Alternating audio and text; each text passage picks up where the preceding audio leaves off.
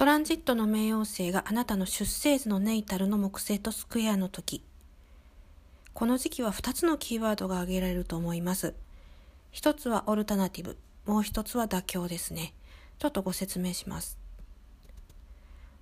まずこうこの時期はこうあなたのこう思考に善悪とか正しいことっていうのにこう焦点が当たってきます。なのでこう対人関係もですねこう正しいことに重きを置きがちなので、えちょっとトラブルが起こりやすいですよね。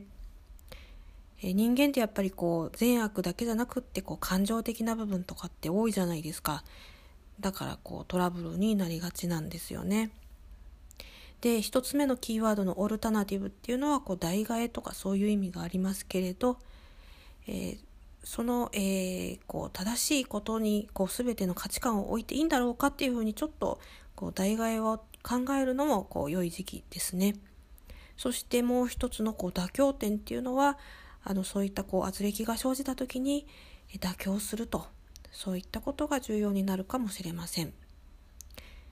そしてもう一つはえこの時期はこう法的な問題に焦点が当たりやすくなります。今こう法律的なことって比較的私たちのこう身近にありますよね。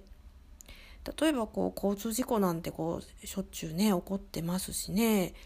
それからまあ今離婚調停とか、えー、遺産調停とか分割のねとかそういったことも結構もうあの昔と違って普通に行われていますので、えー、まあ何もこう、えー、ちょっと特別な人がやるものではないのでそういったことあると思います。で、えっと、お伝えしたいのはそういったこう法的なことに関すること今こう例えば争っているとかそういった時に何か問題が起こりやすいのであの早めにこう弁護士さんと相談したり、えー、そういったこうことをされるのがいいんじゃないかなと思っています。参考文献のロバート・ハンドさんなんかはこの時期こう最悪な場合逮捕されるっていうふうに書いてらっしゃいますけど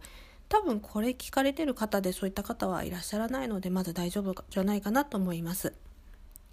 最後に、えっと、この時期はそうですね多分一言で言うと、えー、負けて勝つっていうようなことですね私もこれちょっと正直苦手なんですけどまだこう人生勉強の途上なので